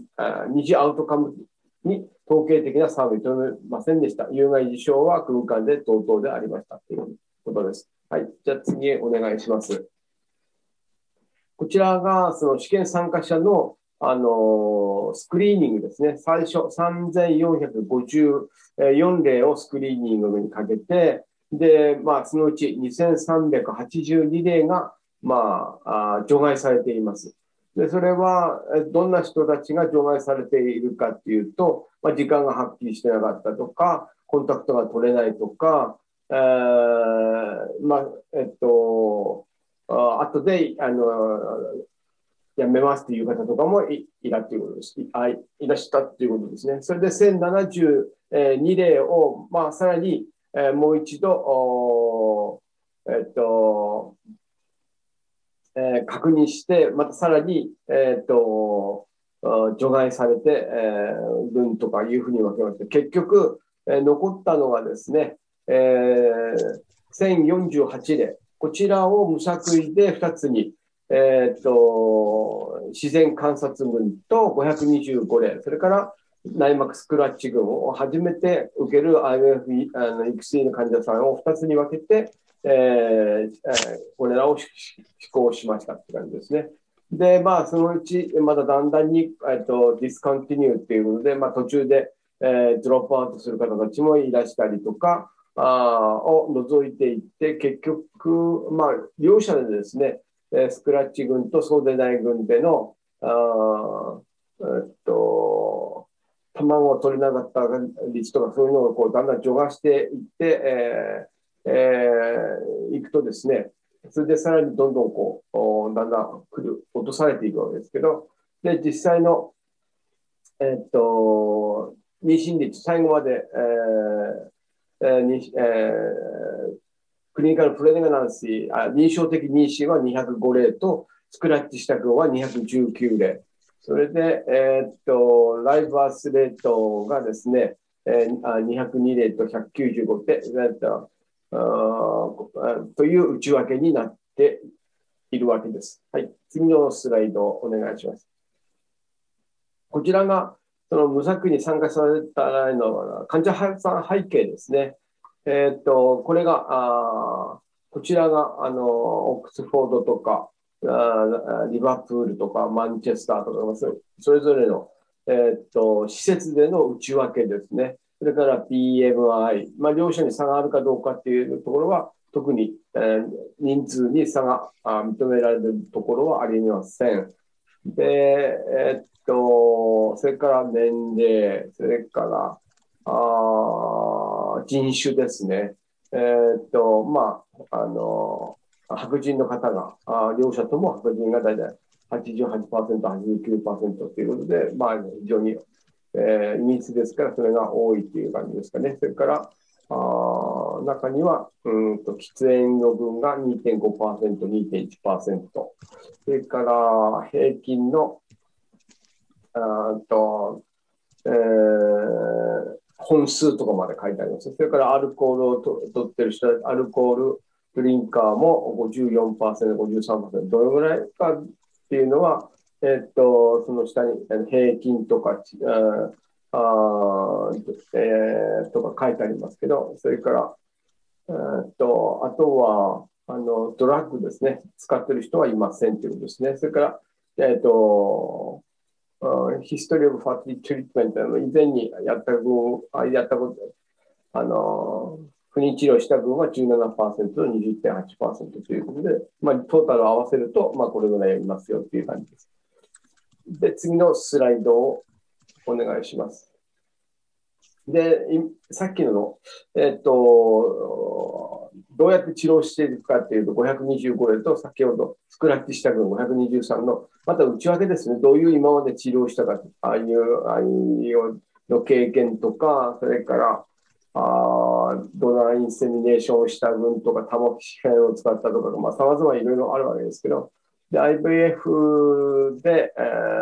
えー、60%、えー、ES 群も、あ ES っていうのは、スクラッチした群も60%ということで、まあ、両者にそんなに差があるわけではありません。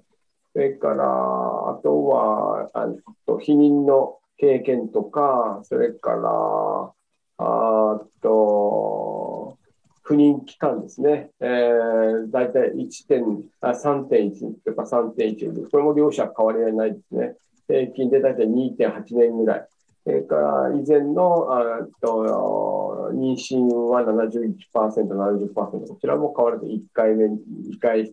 2回妊娠したとか、それから流産の経験も84%と83%、これも変わりないですね。それから、ターミネーションした群も91%、90%。それから、早産群も、早産した経験のある人、全然ない人の方が99%、99%で全然ない人の方がはるかに多いとですね。まあ、それらあそれから、えっと、えー、今まで、あの、えー、出生した群ですかね、は同じように95.4と95.0で、まあ、両者に差はあぜひ、えー、ありませんでした。それから1人、それから2人の子供さん、そういう妊娠、あ出生した時のあのあれも変わりないです。はい。で次のスライド、あ次のあの表をまた。で、まあ、これ、さえっと、それで、えー、子宮外妊娠。えー、今までありませんという方が96%と90同じように96.4%。1回が2.5、2.5。それから2回が、2回以上が0.8と1.1ということですね。えー、それから、あとは、うん、計算かどうかということで、えー、95%、何もしてない分95%同様に、えー、っとスクラッチした分を95.2%ああと1計算あ、こちらがえー、1回も産んでないのが95%ということですね。それから1計算が4%、2計算以上が0.6%と、両者に差はありませんでしたというす。はい、その次お願いします。こちらがですね、えー、っと、えスクラッチした分は、ローバス、あの、低出生体重時にこうなるかどうかっていうのをこう比較したわけですけども、えー、こちらが、あえっと、コントロール群ですね。コントロール群ですと、あワーストケースで37.1%。それから、あスクラッチした群では38.6%。で、まあ、あローバースレートのベストケースですと37.5と39.2ということで、まあ、こちらもあ明らかな優位さはあ認められ、スクラッチした群があローバースレートをの群が少し高い感じがしますけども、実際のところは何も両者で優位さを認めるものではありませんでした。はい、次のスライド。あ次のでこちらがですね、うん、いろんなサブグループですね。例えば、あ IVF のサイクルで、それから戻した卵、それから1個か2個かフレッシュかフローズンか、それから、えっと、何日目で戻したとか、サイクルのプログラミングをしているか、自然周期とか、そういう感じですかね。とか、あとは、それらをこう全部比較しているんですけど、まあ、こちらを見ても、あの、えっと、政治出生率にえ差を認めるものでは、まあ、大体優位さは、あ認めるものではありませんでした。サブグループをこう比較しました。で、まあ、この人たちの特徴はですね、今までと報告と違うのはですね、えっと、IVF 初回ですね、えー、の方たちの、その、内膜あのスクラッチが影響を及ぼすかどうかっていうことだったんですけど、まあ、一番最初の方法として、内膜スクラッチを大体中期にこうやってもあの変わりはありませんでしたと。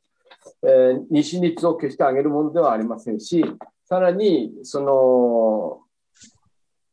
あの、RCT ですね、多施設の RCT で認めましたけど、まあ、えー、内膜スクラッチの有効性は認められませんでした。で、まあ、あの考察としてですね、この人たちは、まあ、えっと、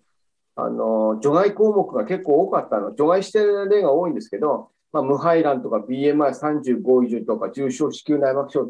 を除いたっていう点も、まあ、考慮してそうなっているのかもしれないと。さらに、あのうんと、ローバースレートですね、低出生体重児が、まあ、ES グルグループでああスクラッチをした群でですね、えー、やや少ないということが、まあ、有意差があったんですけど、やや少ないということが、まあ、分かりましたと。しかし、これは症例数が少ないので、えーまあ、今後の検討課題としてああるのではないかと。で、うんとまあ、有意差がありましたけども、症例数が少ないので、ローバースレートに関しての検討は今後を今後に、えー、あの課題を残しているということです。それからまあ結論として、まあ、もちろん内膜スクラッチは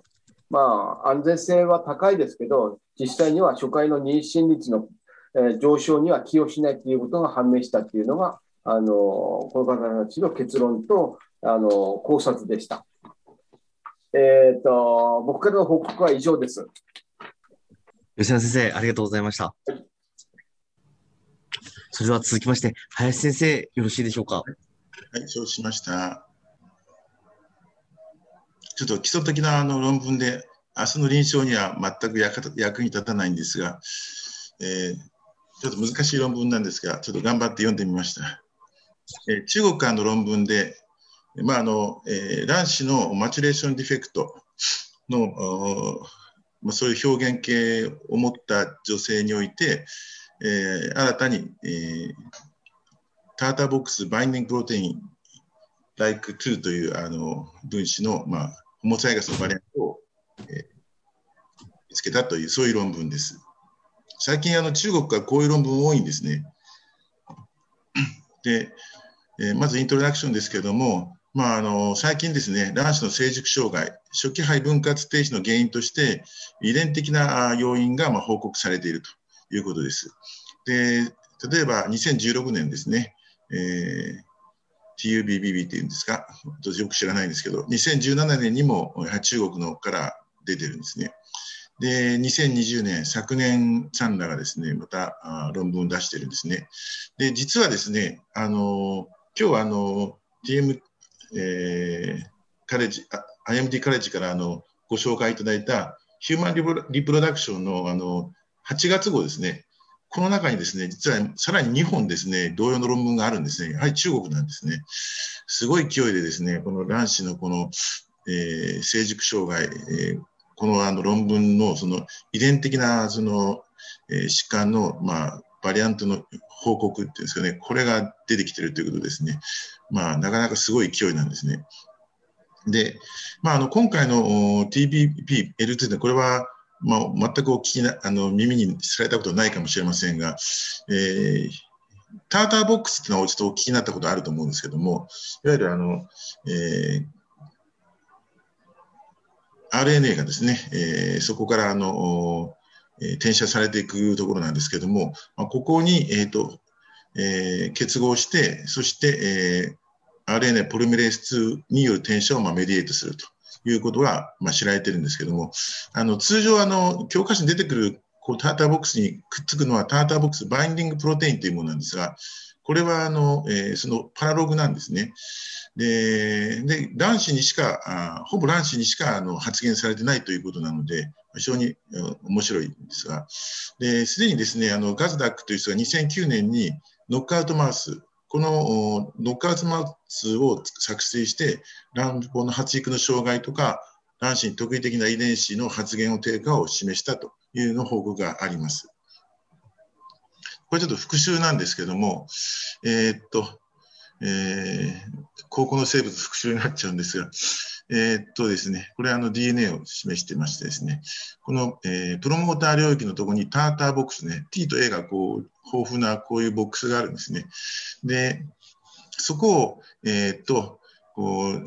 TATA box binding protein っていうのがここにやってくるんですね。で、その他の、えー、基本転写因子と、まあ、一緒共同してですね、トランプスクリプション、イニシエーションコンプレックスというのを形成して、まあ、そこで、えー、っと、この TATA box、あ binding protein はですね、ここの DNA の鎖をこう広げるんですね。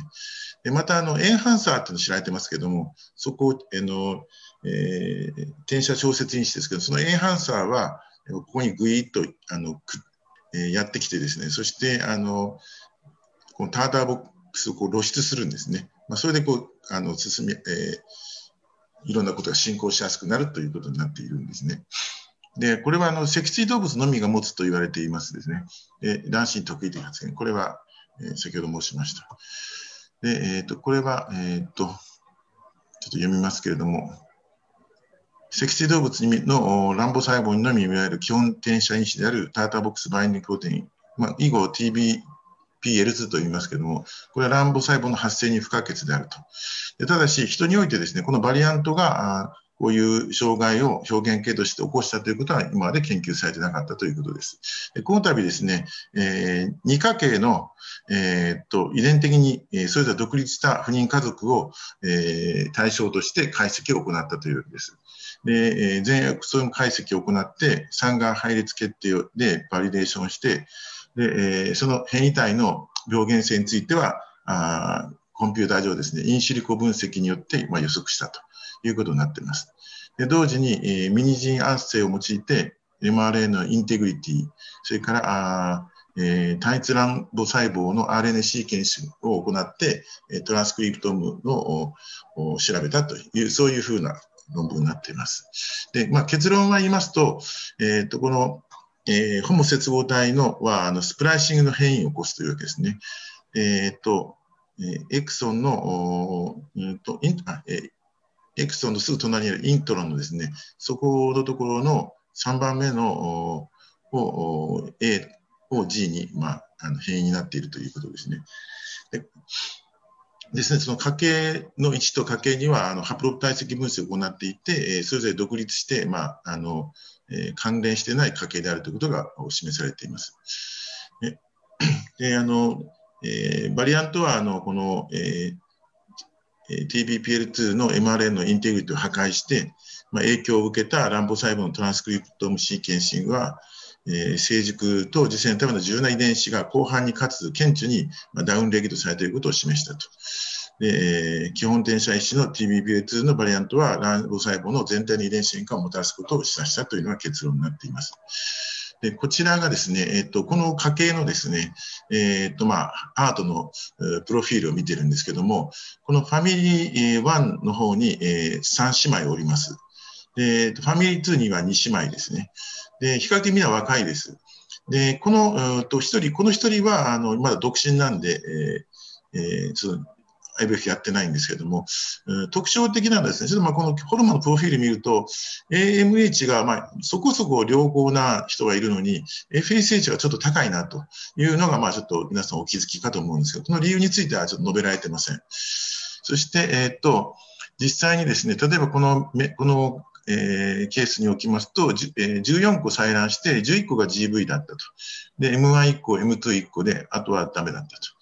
例えばここでも育児やってですね、22個採卵して20個が GV だったと。で、2個 M2 が得られたんだけど、まあ、1個だけ受精して、あとは全く移植可能性得られなかったと。まあ、こんな感じになっているわけですね。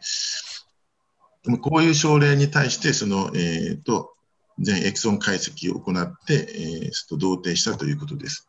でこれがですね、えっ、ー、と、ファミリー1の方で、こっちファミリー2です。で、えー、この、えー、プロバンドはこの矢印で示しています。で、えっ、と、えー、両親はヘテロです。で、この3姉妹、えー、は、えっ、と、ホモです。で、この、この女性はヘテロです。で、えー、こちらのファミリー2は両方とも、えー、ホモということになっています。で、えっ、と、ここですね、えっ、と、コントロールですね。このワイルドタイプのものは、えー、エクソン4の隣のイントロン4の3番目のところがですね、アデニンなんですけども、これがグアニンになってるんですね。これが、まあ、この、えー、置換されているバリアントっていうことになります。で、えーと、ここで見ますと、よりここで見てみますと、えー、エクソン4ですね。えー、ここのところのすぐ3つ向こうのところのここです。このイントロのところが、え、やられてるわけですけども、でこれあの実はですねヒューマンでもチンパンジー、レザースマンキー、マウス、ラット、チキン、ゼブラフィッシュとですね全部ここがえ、種によってですね、比較保存されている領域なんですね。でここが G に変換されているということです。そしてですね、これが卵子なんですけども、これはノーマルな M2 卵子を示しています。ここに、えーと、ポーラボで見えていますね。でこれが、えーと、このこの方、あごめんなさい、この方ですね。んあごめんなさい、ファミリーワンだからこっちだ。えー、こっちのこの方ですね。えー、この方の卵子ですね。えー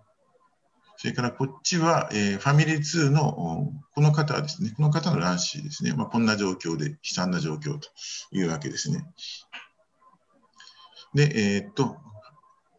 このファミリーはあのハプロタップ解析で、えー、っと全く別系統なであるということがもうすでに証明されたということです。で、これはですね、えー、っと、えーこの、えー、バリアントを、まあ、ソフトウェアで解析したりして、いろいろこう調べてみたということですけれども、ロケーションイントロン4で、えーと、あの有名なノマドですね、これであの調べてみますと、えー、5この頻度、このバリアントの頻度は、えー、全調べた人口でいうと 5×10 のマイナス5乗と非常にベリーレアであるということですね。でちなみに、えー、著者らはあの300例のコントロールを調べてみたけど、こういうのは見つからなかったというふうに言っています。で、えー、これは、この3つはあのスプライシングの、えーと、インシリコ解析のソフトウェアを使っているんですけども、HSF というのはヒューマンスプライシングファインダーというので、えー、これで、まあ、コンピューター上ですね、えー、このあれがどんなふうになるのかって、えー、影響するのかっていうのを見たときに、えー、most probably affecting splicing というふうなえ結論になっています。この2つのものはポッシブリということになっています。で、えっ、ー、と、えー、アメリカン・カレッジ・オブ・メディカル・ジェネティクス・のジェノミクスの ACMG の、えー、シーケンスバリアントに対する、えーと、評価としては、えーと、パソジェニックであると、えー、病的であるというふうな評価になるというふうなことを言っています。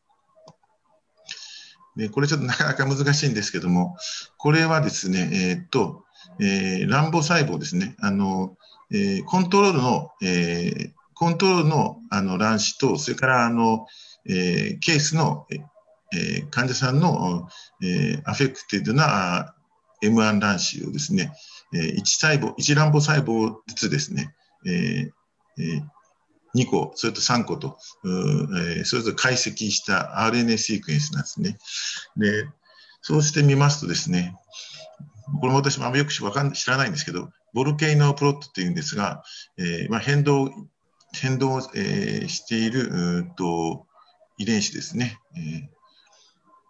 ー。それを見るとですね、えーとえー、赤い方がこれあのアップレギュレーションされた遺伝子でして、えー、791の遺伝子が、まあ、アップレギュレーションされていて、まあ、1274の遺伝子が、えー、ダウンレギュレーションしているというふうな報告です。で、えー、とどういう遺伝子が、まあ、顕著かというのが下にここにヒストグラフで書かれています。で、えー、例えばですね、ここに顕著にあるのが、例えばこの BMP15 ですね。それから GDF9 というですね、これ、あの卵子で、まあえー、生成されていて、カリ膜細胞との、まあ、インタラクション非常に重要だというふうに言われているらしいですけど、まあ、これが、まあ、顕著に落ちていると。それから、あえー、透明体に関連する、えー、ですね、ZP1、これの遺伝子も、うんと、コントロールに比べてケースで落ちていると。ZP4 もそうですね。えー、それ以外の、まあ、こういったところも、やはりその、うんと、関連して落ちているというふうに言ってるんですね。で、えー、っと、これはあの gene ontology といってですね、えー、これあんま聞き慣れない言葉なんですが、まあ、この遺伝子のですね、を生物が生物的プロセス、それから細胞の構成要素、そして3番目に分子機能というふうに分けてですね、そして、え遺伝子につけられるアノーテーションでこう、まあ、分析していくんですけども、まあえー、とこのこれはあのバイオロジカルプロセスだけをまあ表にしてあるんですけど、まあ、例えば、えーとけえーとえー、特に enrich されている領域としては、 telomerase の RNA の localization とか、え、 protein processing とか、 mitotic cell cycle、えー、ですね、関連するもの、それから、えー、っと、えー、 chromosome organization、えー、 microtubules とかですね、まあ、こういった、えー、 meiotic にこう関係しに関係しているところが、まあ、あのダウンレギュレーションしているということを言っています。でまああのえー、これあの以上なんですけれども、あの今だ、大体あの、えー、っと、オーミムですね、あのえー、いろんなバリアント、あメンデル遺伝に関連するバリアントのその、えー、その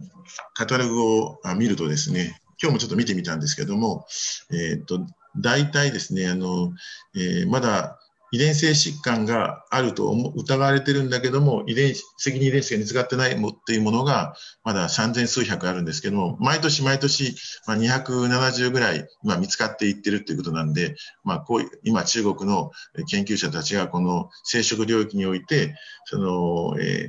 ー、遺伝性と思われる疾患に対して、どんどん、えー、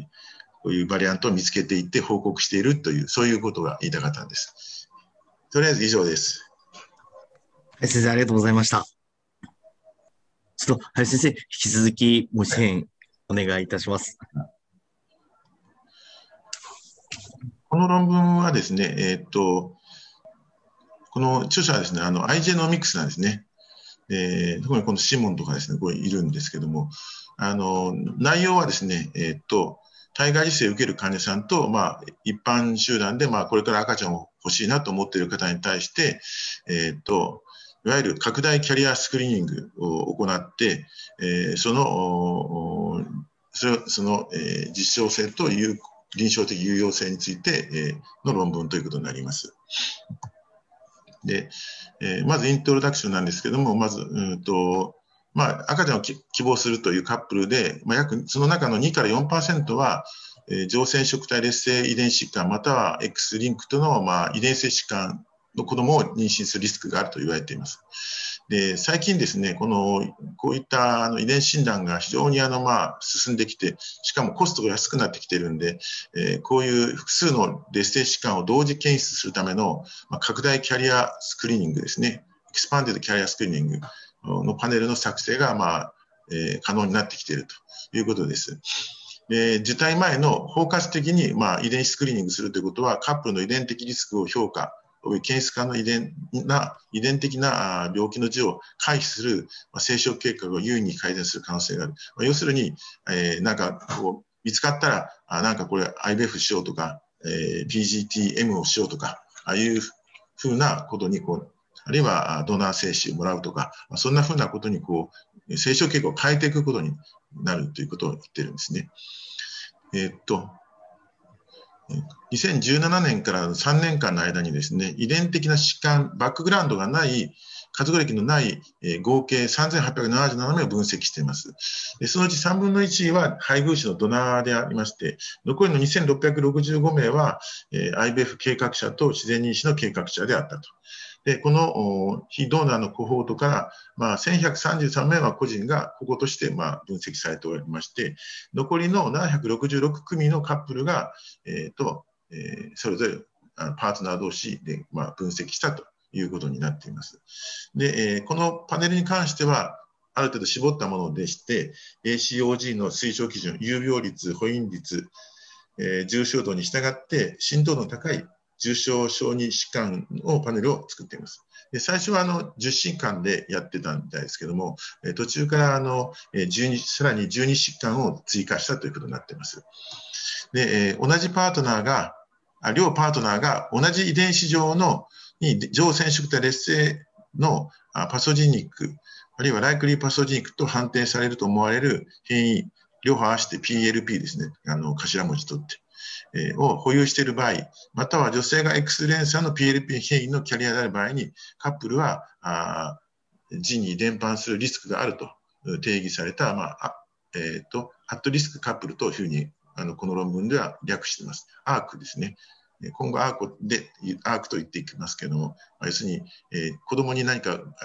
重篤な疾患を持ってしまうということのリスクある人人をアークというふうに呼んでいるわけです。まあ、結論から言いますと、えー、調べた人たち、えー、の全員の中の合計402名の約10%が少なくとも検査した遺伝子の少なくとも1つに、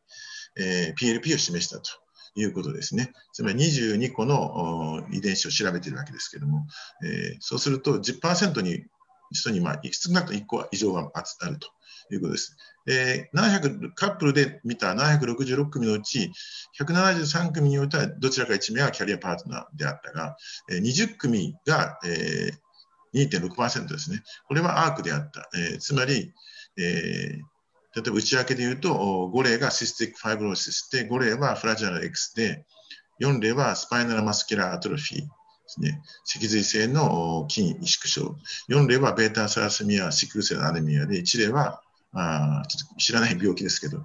1例はデュシェンヌ型、ベッカー型筋ジストフィであったということになっています。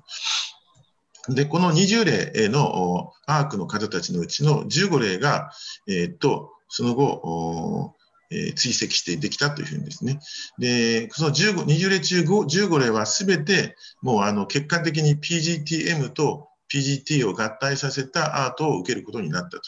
え、つまり、え、体外受精のみで行こうと思った、あるいは自然周期であ、自然で妊娠しようと思った方が、こういう技術を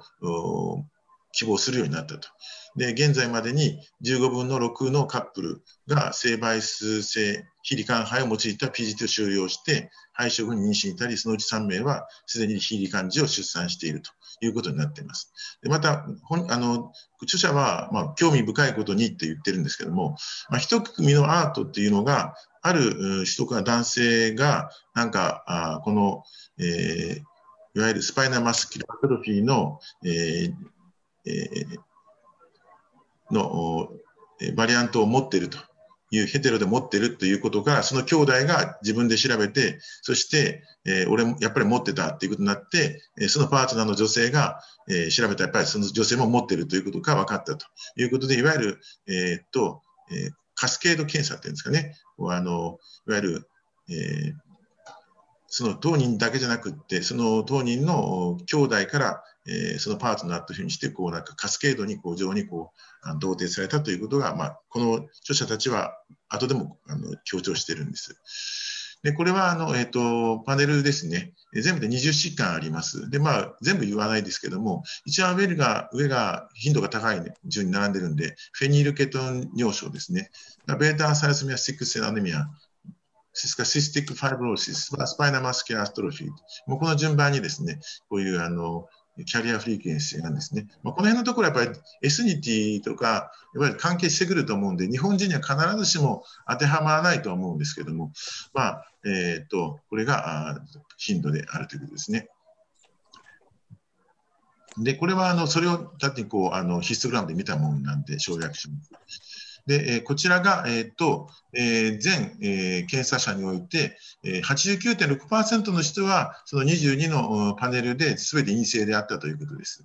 で、9.4%が1つのものバリアントであって、えー、0.9%は2バリアントであって、えー、0.1%の人はあ3つ、あるいはそれ以上のバリアントを全て複合的に有していたということを言っています。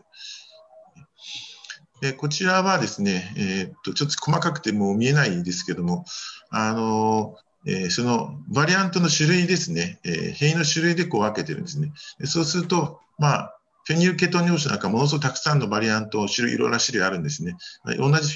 あの表現形を出すにしても、いろんなところのバリアントが報告されていって、ヘテロだということですね。であのスパイナマスキュアディストロフィーの SMN1、えー、サバイバルモーターニューロン1の遺伝子変異は、これは、これが一番実はあの数として多かったということですね。でえーと、これは、えーと、試験集団における、えー、これカップルですね、えー、766のカップルをテストしたら、えー、そこで、えー、アークと診断された、つまり子供に重篤なあ22のうちの1つは少なくともあなんか起こし得る可能性があると判定された人が2.6%、20あったということです。内訳は、まあ、565フラジル X、SMA、えー、ベータサラサミアうんとですね。これはあのスミツなんとかってやつで、これドゥシェンヌ型で、まあ、それこっちにこう並べてあるんですけども、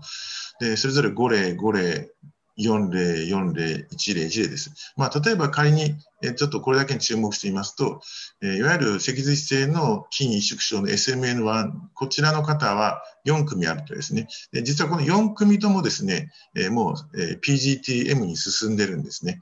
で、えっと、そして、えそのうち2例が、まあ、オンゴイングになって、なになって、1例がもう生まれてるという、そんなことになっているわけですね。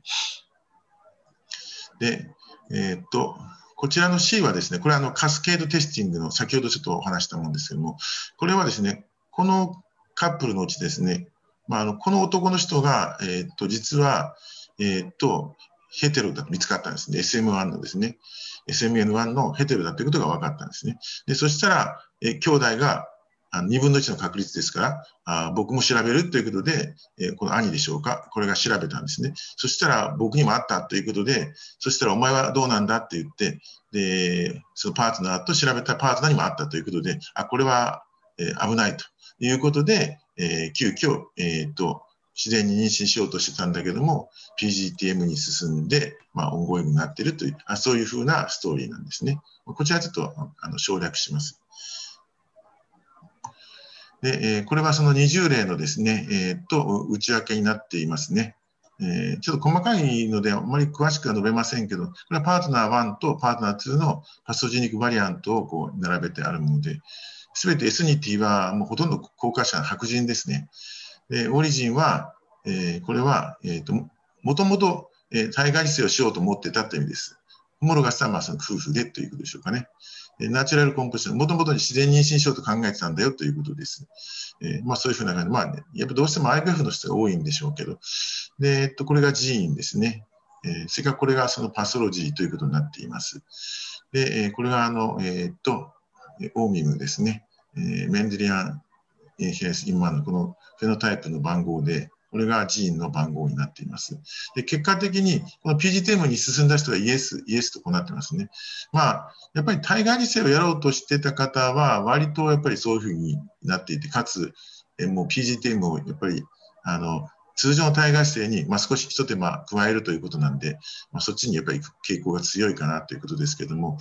で、こういうところの、例えばシスティックファイブロスのこの2例とか、フラジャル X の3例に関しては、ちょっと未だにまだ何かやってないということでなっているわけですね。でこの5例に関しては、この著者たちは、このシステムファイブロスのいろんなタイプがあって、このパターンはですね、割と軽症だって言うんですね。だから、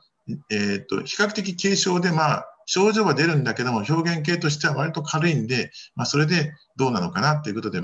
あの、選択を迷ってるんじゃないかなということを言っていますし、このフラジャル X に関しても、まあ、その、えー、プレミューテーションっていうんですか、まあ、私も詳しく知らないんですけども、まあ、あんまりその罹患のリスクが高くないということがあって、まあ、今、現時点ではまだそちらの方に行くということはしてないのかなというふうに言っています。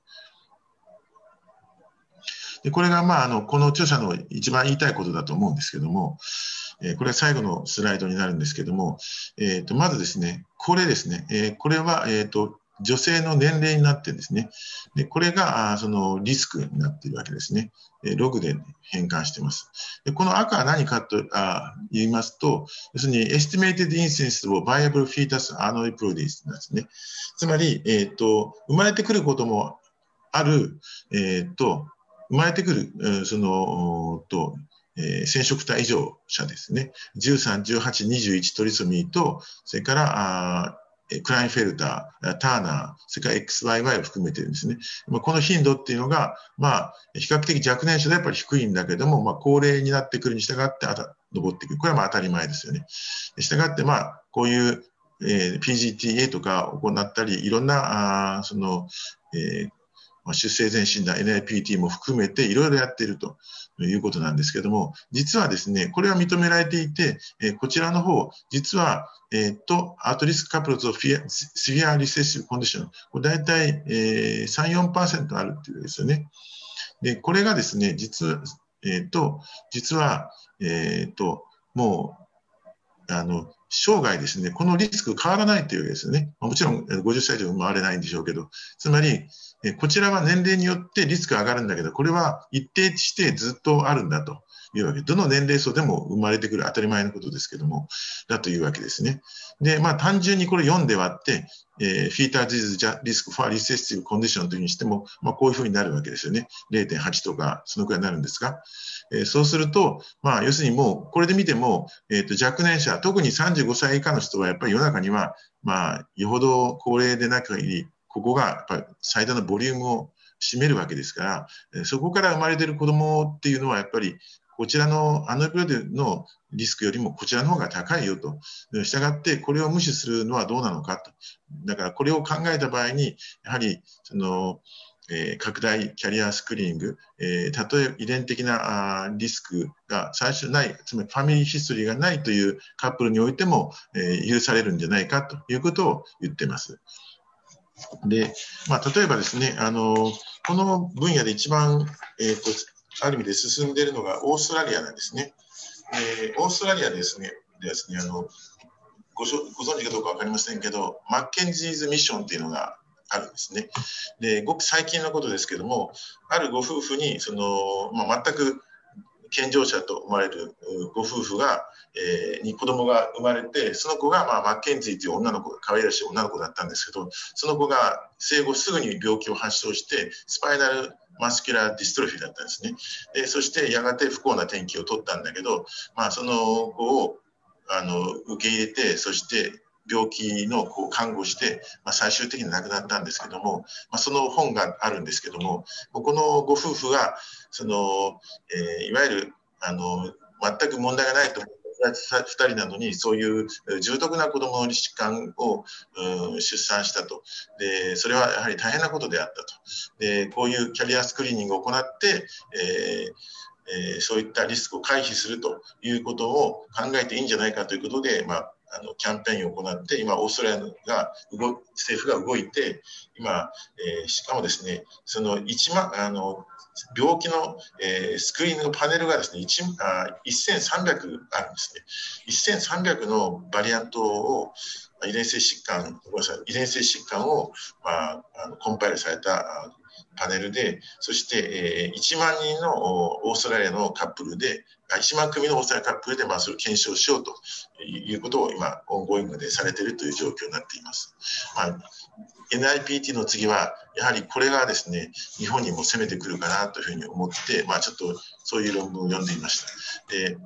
えーと、今、これはあの採血しなくても、ほっぺたを綿棒でこすって、それをあの、えー、容器に入れてアメリカに送ればですね、すぐ答え返ってくるんですね。したがって、もう無制これをやめよう、これを制限しようとしても、あなかなか難しいかなとは思っていまして、まあ、ちょっとどう今後どうなるのかなと思って注視したいと思って